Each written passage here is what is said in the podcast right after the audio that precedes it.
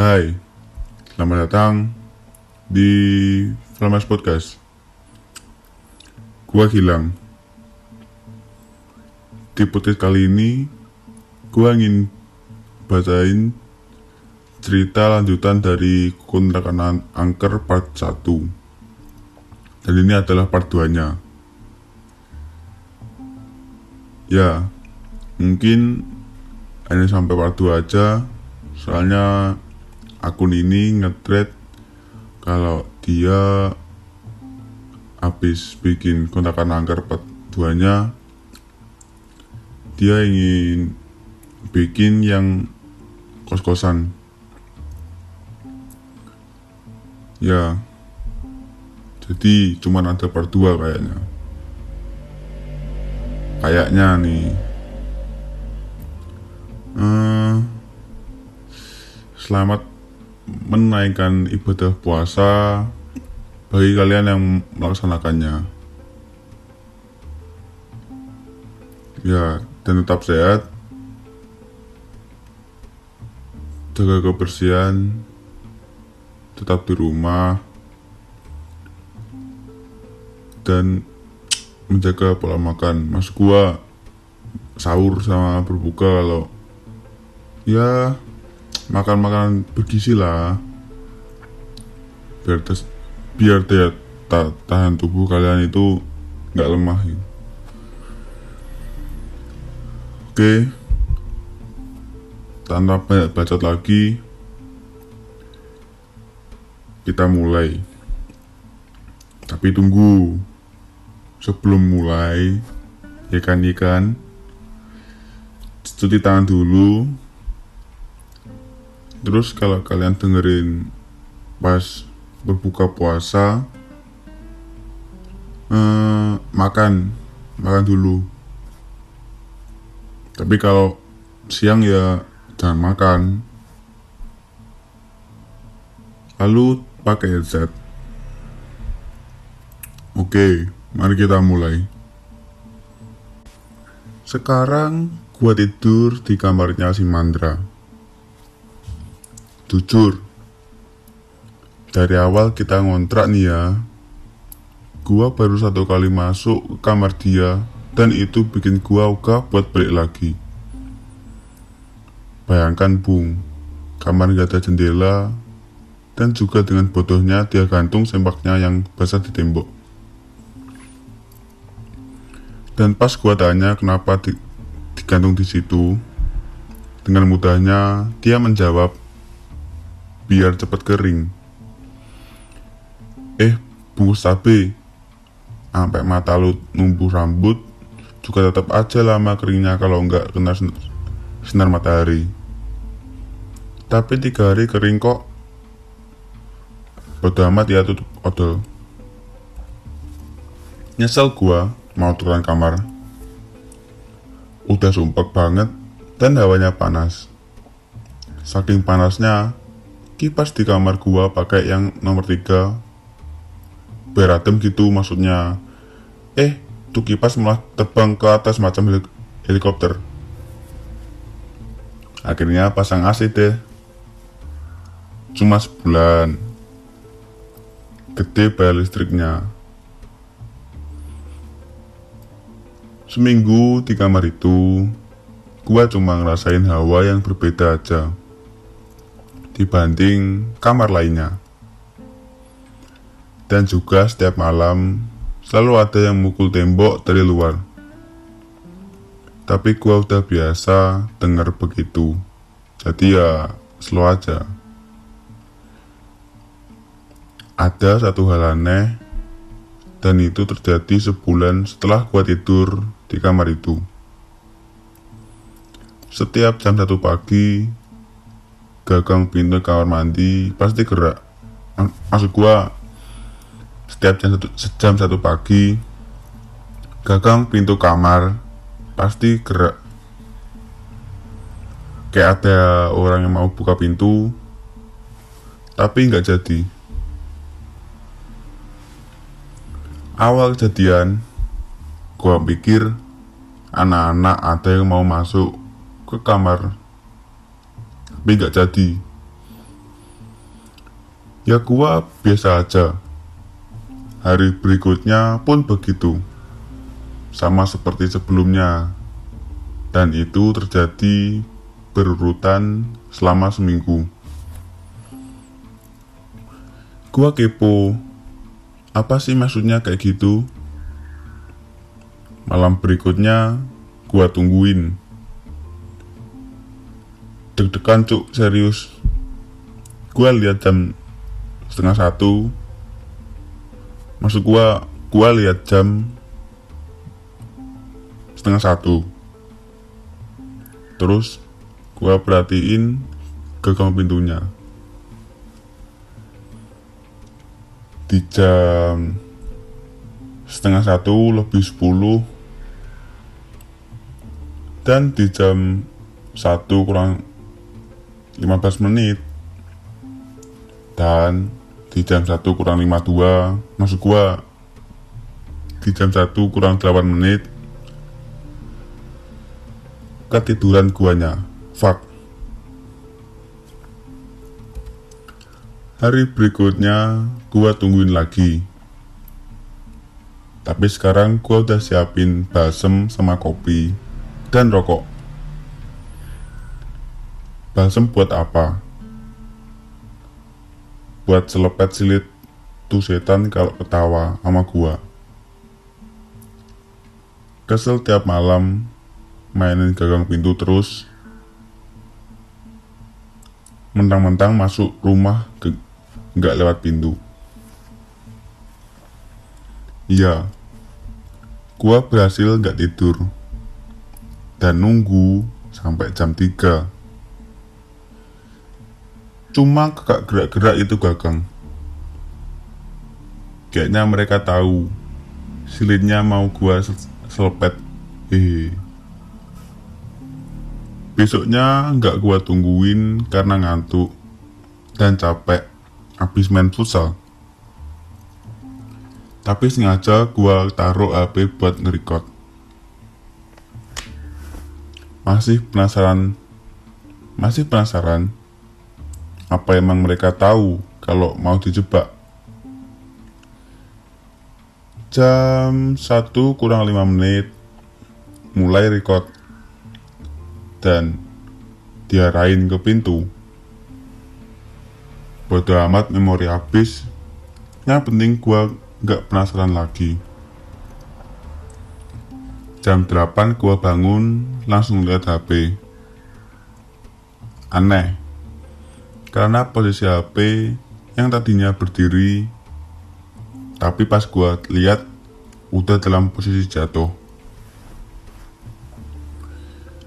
Positive thinking, mungkin kepleset HP gua.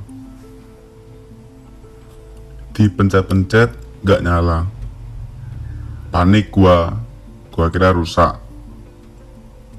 Ternyata habis baterainya. HP gua charge dan ditinggal mandi. Balik mandi, langsung nyalain dan langsung gua buka galeri. Serius, gua nyesel kalau tadi udah buka galeri dan nge-record. Tahu apa yang gua lihat di rekaman video itu. Ini sumpah ya, gua masih inget banget menit per menitnya sampai sekarang. Menit 1-4 hening. Menit 4-5 tiba-tiba ada suara orang kayak lagi geram gitu. Taulah ya kayak mana suaranya. Menit ke 6-9 gua merinding. Tahu apa yang gua lihat? Sosok hitam berdiri tepat di belakang pintu. Sumpah, langsung lemes dengkul gua. Sosok itu diem aja, tapi kayak merhatiin gua. Gak gerak sekalipun juga. Awal munculnya pun dari samar sampai jadi hitam pekat. Karena merinding, langsung gua cepetin videonya dan hilang pas menit ke 9.05. Di situ HP gua langsung gua taruh. Masih pagi, tapi bulu kuduk gua udah berdiskoria. Karena gua nggak mau hapus, langsung aja buka laptop dan cut dari folder HP dipindah ke folder laptop. Setelah lihat video itu, gua masih ragu buat cerita ke anak-anak yang lain karena takut mereka takut dengernya. Cuma guenya yang keceplosan pas kita lagi ngobrol di ruang TV. Bodohnya aku. Gua ceritain dan mereka nggak percaya. Oke, gua punya bukti. Gua ambil laptop dan buka folder video itu. Terus klik videonya dan file korup. What the hell? Sumpah, setelah gua pindahin itu video, langsung gua setel lagi buat mastiin kalau udah berhasil dan bisa. Kenapa sekarang korup? Oke, gua dianggap bohong sama mereka.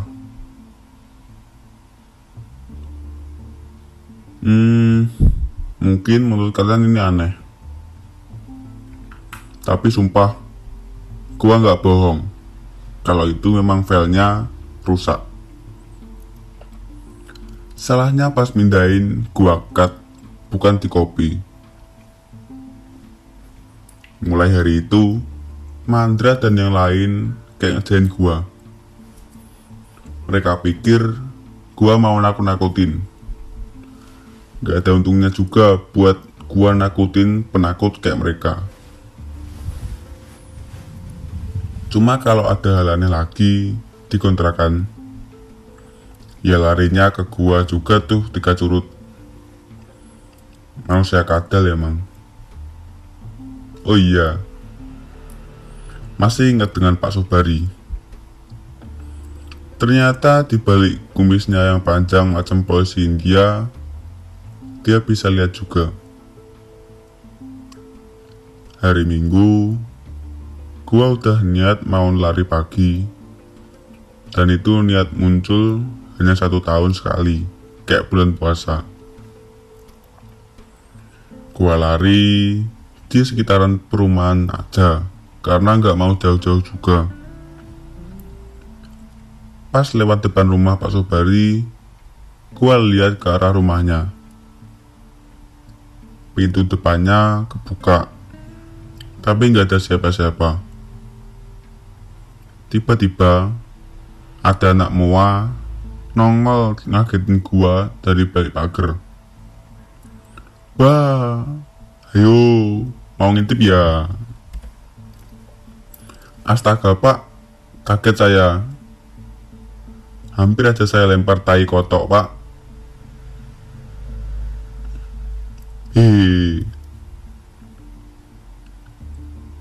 Lagi ngapain kamu Ti? Tanya Pak Subari. Lagi tidur aja Pak, kamu? Gua jawab. Loh, itu lagi lari. Tiduran dari mana? Ya itu Bapak tahu. Apa pakai nanya doyok? Emang sih Pak Subari dilahirin buat ngeselin orang doang kali ya. Udah mana pelit. Akhirnya gua disuruh mampir ke rumahnya. Lumayan, disediain kopi, tapi nggak pakai gula. Pahit anjir. Pak, nggak ada gula.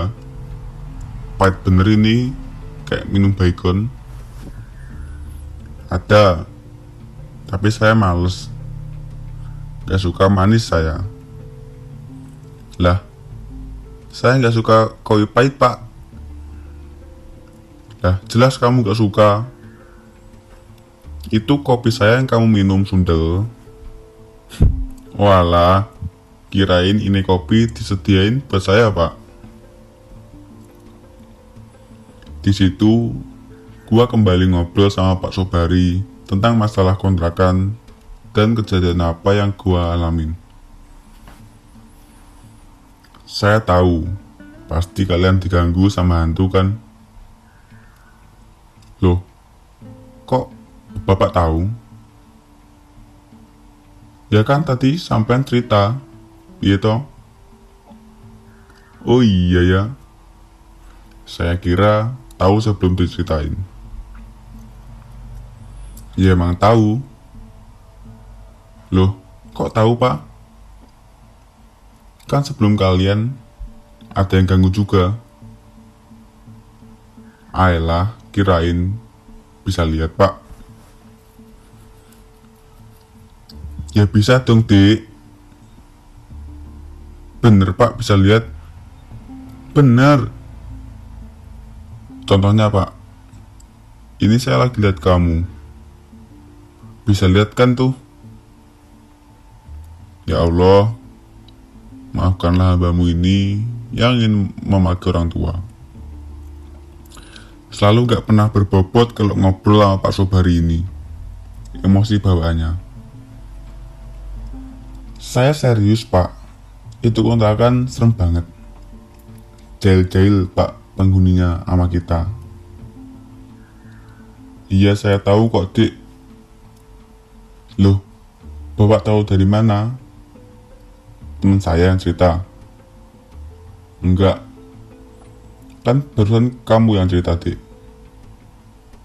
Allahu Akbar, Gusti tolong hamba. Hai mulu pendir keong. Kita warga sini juga suka kena ganggu kok. Oh, diganggu kayak mana, Pak? Pernah pas kontrakan kosong. Itu jam 11 malam. Salah satu warga ada yang lihat orang jalan masuk ke kontrakan itu. Padahal semua tahu kalau itu bohong kosong.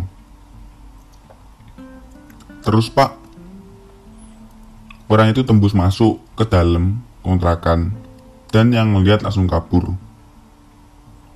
Wah, serius, Pak? Bohong, Dik. Biar kamu seneng aja.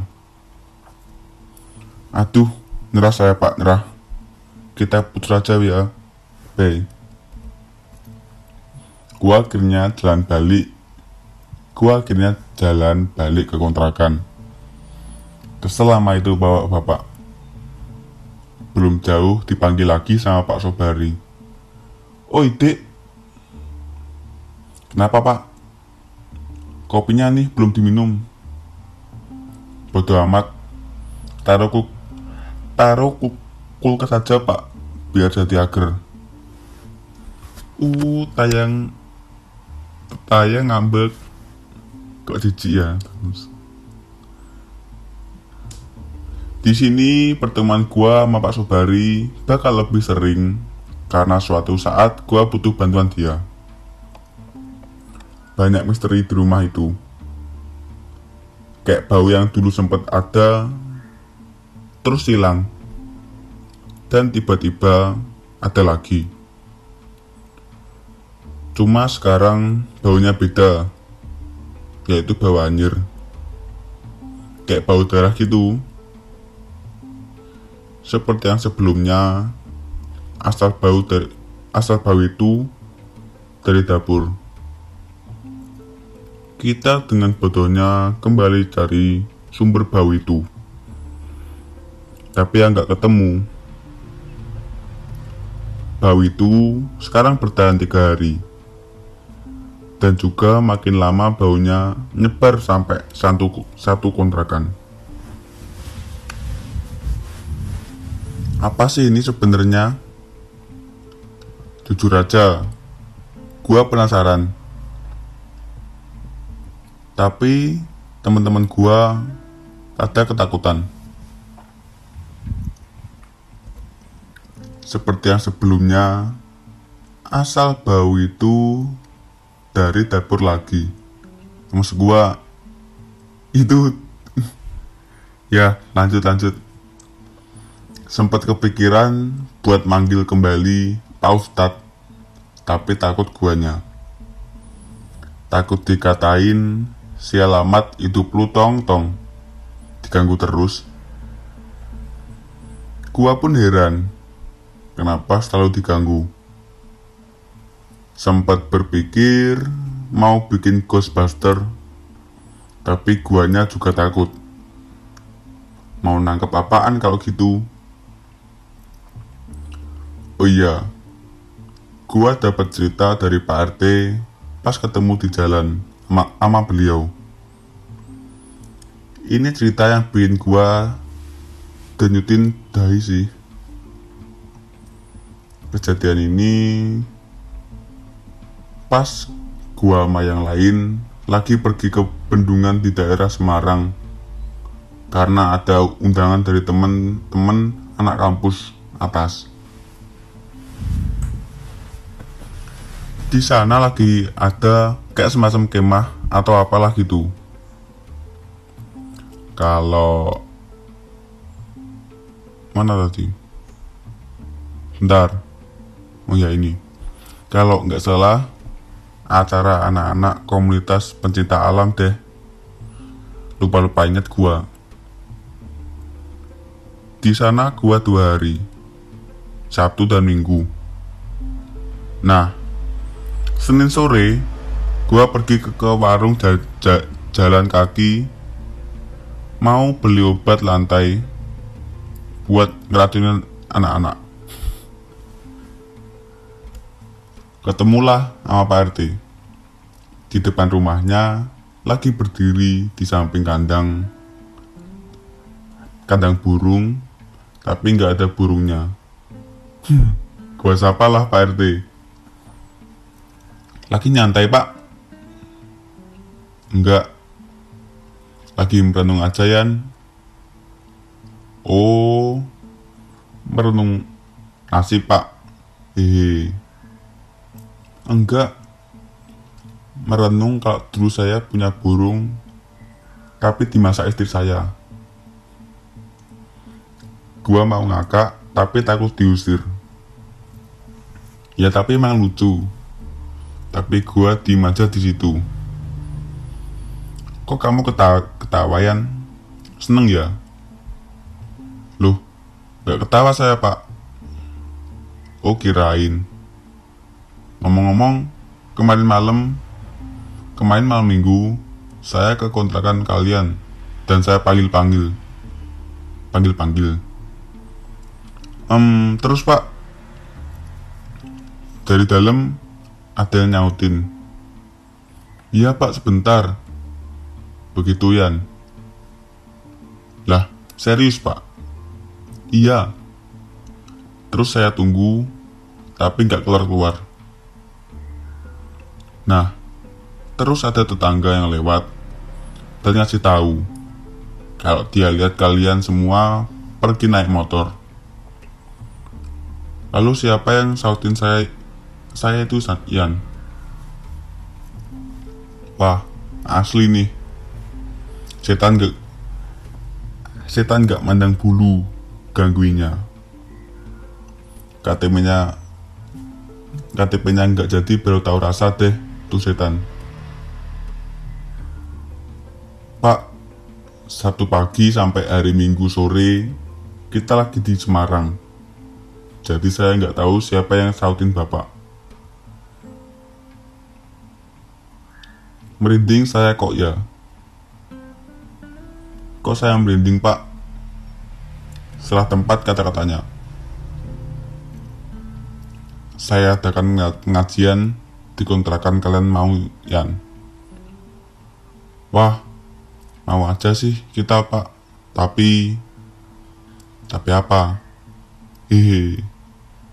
Oh iya, saya paham. Kita semua punya kok buku Yasin Yan. Astaga Pak RT, bukan itu. Oh, tiker buat duduk. ada di balai warga yang bukan loh pak, anu itu loh cemilannya. Oh gampang itu mah, kalian patungan kan bisa. Asli ya ini Pak RT, yang nggak peka atau nggak tahu sih, sama kayak cowok-cowok di luar sana yang nggak peka.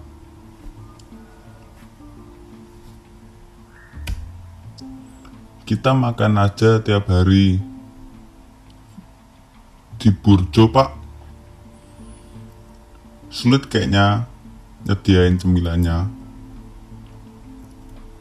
Ya udah nggak apa-apa, nanti masalah makanan biar kalian yang nanggung ya. Loh sama aja upil kura-kura. Akhirnya bener diadain pengajian malam Jumat, dan makanannya ditanggung sama Pak RT semuanya. Sebulan kita agak tenang, gua di kamar juga tenang, cuma hawa di kamar nggak berubah, masih nggak enak aja. Gua kadang bisa lihat, tapi lebih sering bisa ngerasain kehadiran mereka. Kalau berbenturan energi sama gua, kadang bikin mual. Kayaknya di kamar yang gua tempatin itu emang pusatnya. Mungkin karena pernah ada kejadian tragis yang bikin mereka berkumpul di kamar gua. Gua punya temen beda kampus dan kenal dari komunitas mobil Jogja. Gua nggak tahu kalau mereka termasuk idiot. Sebut aja Mawar. Ya, dia cewek, asli Pekanbaru, dan babenya salah satu pengusaha ternama di sana. Dia main ke kontrakan gua bareng sama anak-anak komunitas mobil yang lain. Ada sekitar 10 orang untuk ngebahas acara gathering yang mau diadakan di Jogja. Mawar ini salah satu teman dekat, yang dekatnya itu udah bodo amat. Mau kayak mana pun dia nggak ada tanggungnya sama gua. Pas dateng, dia jalan paling terakhir bareng gua. Kalau udah ketemu gua nih, manjanya itu ngalahin bayi baru netes tau gak. Mobilnya minta diparkirin sama gua. Gak mau jauh-jauh dari gua juga ya. Nah, pas jalan bareng ke arah kontrakan, dia tiba-tiba berhenti tepat di depan teras. Diem, matanya ke arah depan, kayak ngelihat sesuatu gitu. Perasaan gua udah gak enak. Gua keplak palanya biar sadar. Ngapa lu? Gua gak mau masuk. Bawa gua pergi dari sini Yan, please.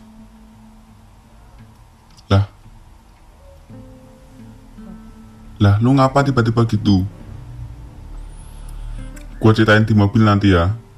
Please, sekarang Yan. Ya udah, gua ajak yang lain. Karena mereka semua udah di dalam kontrakan. Oke, akhirnya gua, Mawar, dan yang lainnya pindah ke salah satu kafe di dekat Malioboro. Setelah pesen makanan, gua langsung tanya si Mawar ada apa sebenarnya dia minta pindah. Lu sering diganggu kan Yan? Tahu dari mana lu? Kok gua baru tahu lu bisa lihat? Gua nggak pernah cerita, mas juga sebenarnya buat diceritain kalau gua bisa lihat Yan. Oh, oke. Terus apa yang lu lihat di kontrakan gua tadi? antara siluman atau iblis. Ah, ngehe, bercanda lu. Gua awalnya gak percaya, karena gua sama dia itu sering bercanda. Serius Yan, ada yang ngegantung kan di kontrakan itu? Iya. Wah, asli gak percaya gua, lu bisa lihat. Sering bawa anjir atau bawa aneh kan? Seketika gua berpikir kalau si Mawar ini dibalik parasnya yang cakep, ternyata dukun. Itu dari biangnya. Oke, ada lagi yang beda. Kayaknya ini rajanya deh. Bau itu dari sosok yang gua lihat tadian. Emang kayak mana bentuknya sih? Badannya kayak kingkong, besar gitu, berbulu, matanya merah, terang, taring panjang, sampai sedada, kuku panjang, suka minum darah. Gua langsung diem di situ. Gak nyangka aja. Dia sering berdiri di dekat pintu depan. Pantas saja kalau setiap gua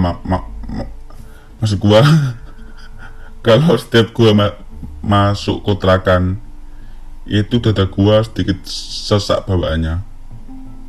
Cuma guanya nggak terlalu sadar. Akhirnya terpecahkan misteri bau yang selama ini gua cari. Kenapa gua nggak mau masuk? Karena dia ngeliatin gua terus, dan itu bikin gua takut Yan. Terus kenapa dia nggak pernah ganggu gua? Karena penjaga lu lebih kuat dari dia. Oke, sekarang dia tahu penjaga gua juga. Tahu dari kapan kalau gua ada penjaga? Dari awal kita kenal, tapi penjaga lu baik dan energinya lebih positif. Makanya gua suka ada di dekat lu. Kenapa nggak ngasih tahu dari awal kalau gua ada penjaga? Ya, gua pikir lu tahu. Makanya gua diem aja Yan. Terus yang menggantung itu salah satu rekaman kejadian masa lalu. Ya bener, itu ada, tapi bisa dihilangin kok Yan. Caranya biar gua aja yang nanti selesain. Asli dah, ini anak udah cakep, jago masalah beginian lagi. Entah kenapa gua lebih suka sahabatan sama dia. Oke. Seminggu setelah itu, si Mawar ke kontrakan gua ngajak salah satu temennya yang bisa dibilang jago masak. Jago dukun maksudnya. Gua sama anak-anak yang lain diusir, disuruh tunggu di luar. Mawar sama temennya di dalam berduaan. Awas aja kalau mesum ya, Kendi. Awalnya si Mawar ngasih pagar di luar rumah biar gak ada serangannya masuk ke dalam, dan yang di dalam gak bisa keluar juga. Habis itu dia masuk lagi ke dalam. Kita berempat nunggu di luar. Mana banyak nyamuk, segede kacang lagi. Sumpah ya, itu para nyamuk gigitnya berasa sampai ke tulang. Babet. Gua nggak tahu kenapa. Gua nggak tahu berapa lama si Mawar dan temennya di dalam. Lalu mereka keluar dan teman si Mawar tampak ada kelihatan sedikit darah lagi, maksud gua sedikit darah dari hidungnya.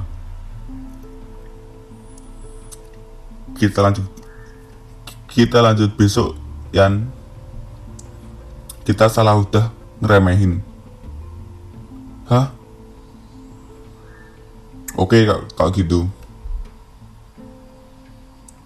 Jangan pada tidur. Maksud gua, jangan ada yang tidur di kontrakan dulu ya.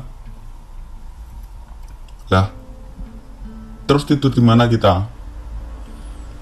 Ya kali tidur di pasir macam tai kucing aja. Di rumah gua. Ayo Yan.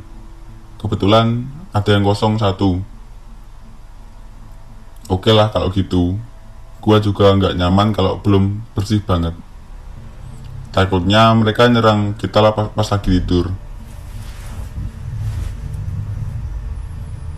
Pas sampai rumah si Mawar yang kosong, dia langsung pamit balik ke rumah yang satu lagi. Kita semua tidur di situ untuk sementara. Gede rumahnya, tapi ya gitu, sayang banget gak ada yang nempatin. Esoknya Mawar dan temennya kesana lagi, tapi kita disuruh stay di rumah.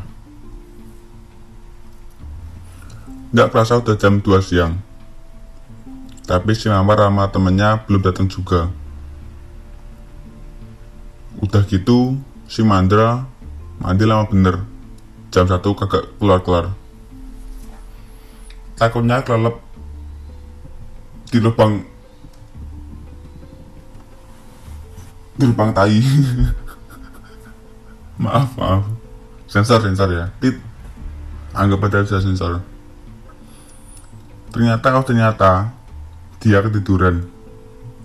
Emang dasar manusia purba, susah diajak ke tempat-tempat modern ya.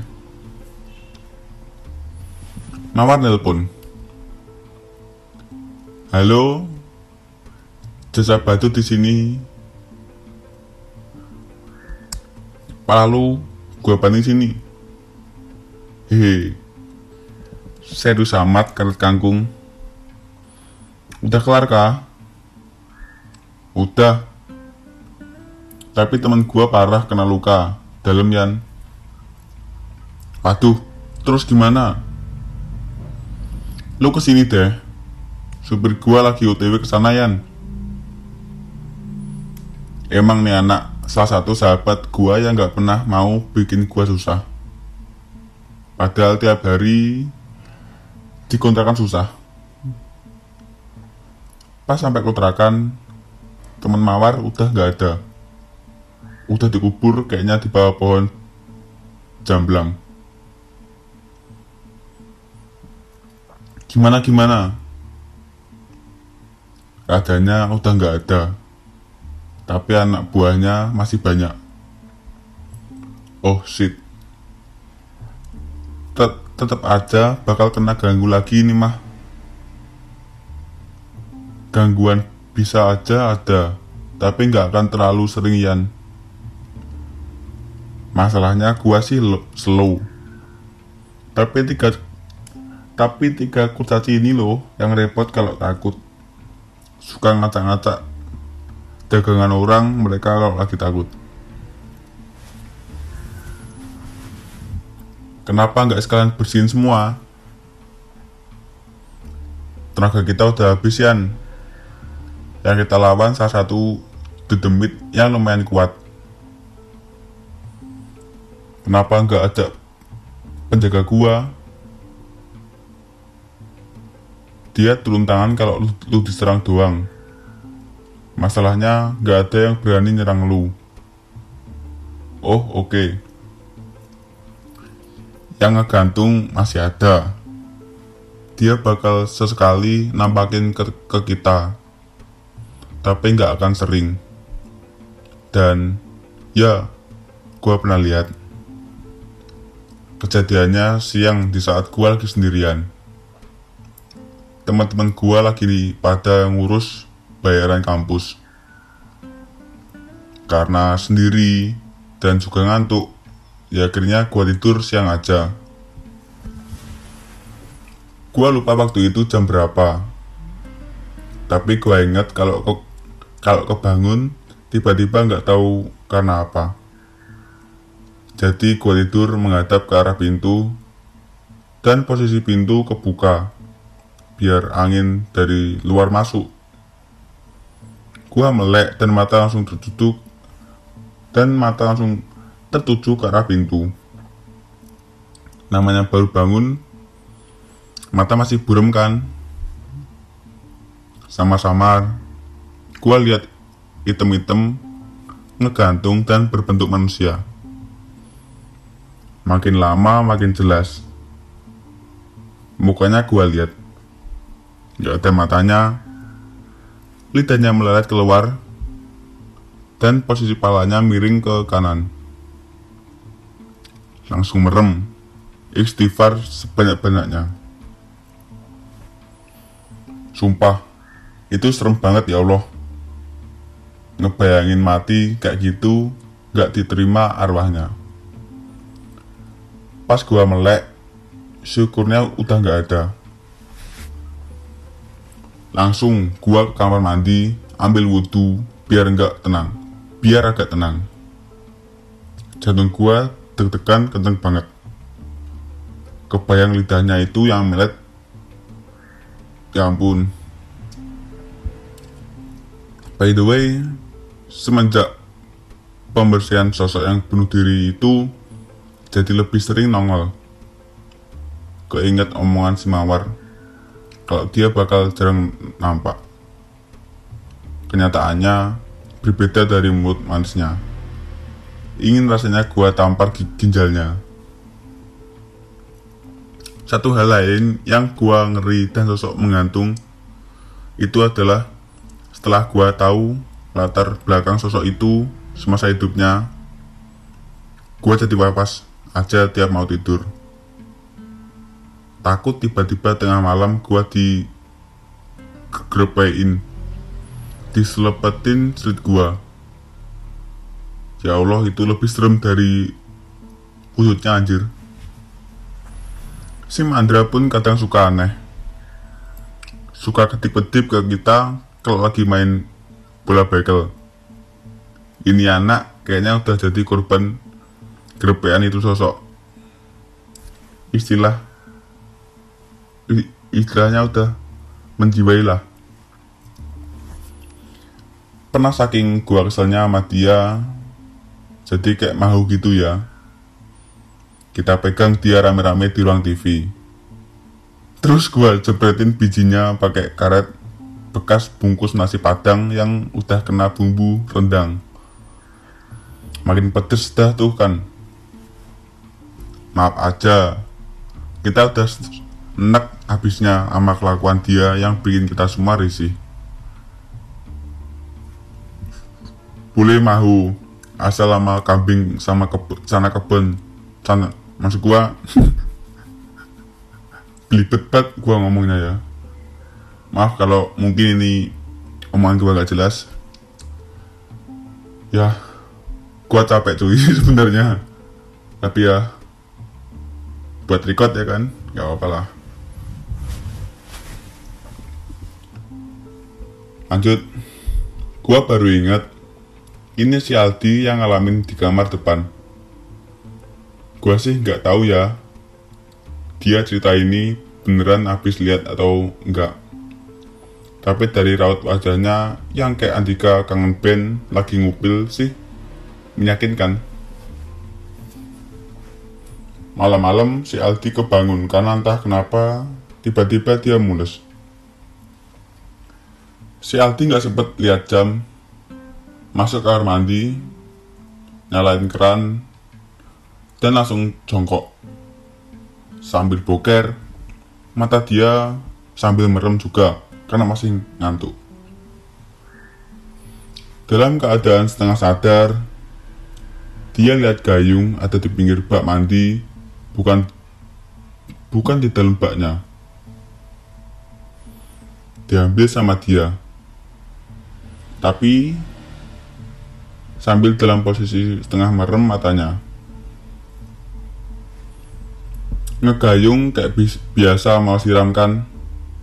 Setelah sadar, setelah kelar boker, dia udah dalam keadaan lumayan sadar pakai celananya.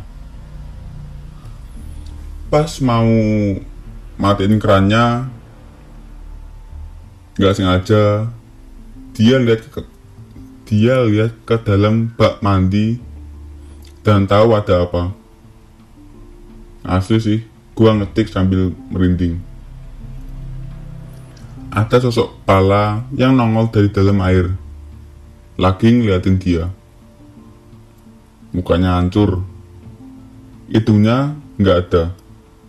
Matanya nyala kekuningan. Karena dia penakut dan saking takutnya sampai nggak bisa teriak ataupun gerak. Ada 5 detik saling bertatapan muka sama sosok itu. Gua rasa mereka saling jatuh cinta dalam pandangan pertama. Sosok itu tiba-tiba langsung hilang, dan si Aldi masih diem di tempat. Tiba-tiba langsung nangis karena badannya langsung lemes. Sekuat tenaga dia balik ke kamar dan gak bangunin kita. Dia langsung balik selimutan dalam keadaan gemeteran. Paginya gua dibangunin sama si Mandra dan disuruh lihat keadaan si Aldi. Gua samperin dan gua lihat badannya. Gemetarannya parah banget. Matanya melek dan kedipnya nggak wajar. Lebih lama meleknya daripada kedipnya. Gua tanya pun nggak dijawab sama dia. Gua curiga sih. Ini pasti ada apa-apa. Gua panggil Mawar ke kontrakan buat mastiin. Coy, posisi di mana? Ke kontrakan gua sekarang ya. Gawat nih. Gua lagi mau ke kampus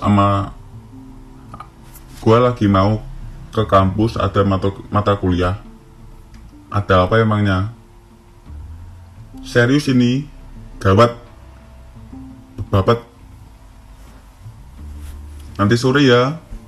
Gua gak bisa ninggalin mata kuliah ini. Oke lah, gua gak bisa maksa. Akhirnya, gua putusin buat nunggu si Mawar datang. Kondisi Aldi makin lama makin mengkhawatirkan. Si Mandra gua suruh pegang jidatnya karena jangan-jangan dia sakit. Gak panas Yan, malah bau tangan gua. Itu pantatnya yang lu pegang anak haram. Ah, iya salah. Lama-lama gua lempar tai kotok juga lu. Ngeselin amat jadi binatang. Setelah dicek, bener aja panas badannya. Panasnya itu lumayan tinggi karena dibandingin sama bool ayam panasan jidatnya si Aldi. Cuk, keluarin motor gua. Kita bawa si Aldi ke puskesmas. Loh, mau ngapain Yan? Belajar masak. Ya periksa si Aldi lah. Setelah kabarin si Mawar, gua langsung jalan ke puskesmas. Si Aldi sakit seminggu coy. Padahal belum juga gua kasih racun tikus ya. Hihi. Setelah dia sembuh, baru dia cerita kalau lihat sosok kepala itu. Anggota ketakutan satu kontrakan. Itu beberapa keusiran mereka. Gua sampai sekarang pun masih kebayang bentuknya yang gua lihat di kontrakan itu. Ya intinya hati-hatilah. Ya cukup sampai situ aja. Thread akun Twitter ini. Dan ya maaf ya kalau emang mungkin suara gua agak jelas atau kecepatan. Ya sebenarnya gua ya capek karena ya gitulah, capek. Dan gua tetap buat ini cerita. Memang ya gua usahain buat upload podcast itu tiap hari Senin sama Kamis ya. Anjay, kayak puasa aja. Oke. Maaf kalau mungkin ya itulah tadi. Maaf kalau ada agak belibet atau kurang menarik gua bacanya. Ya gua agak bingung soalnya ini ada part-part yang percakapan cuman gak ada keterangan siapa yang lagi ngomong ya, cuman gua tahu sih itu kalau maksudnya kalau si Rian ngomong atau si Pak Subari ngomong gua tahu, cuman gua juga bingung jelasin ke kalian. Ya terus segitu aja berkat dari gua. Tetap jaga kesehatan, jangan lupa makan. Maksud gua makan kalau pas buka puasa. Terima kasih udah dengerin podcast gua. Jika kalian punya kritik atau saran atau cerita, kirim ke @Flames Podcast. Oke. Bye. Gua Gilang.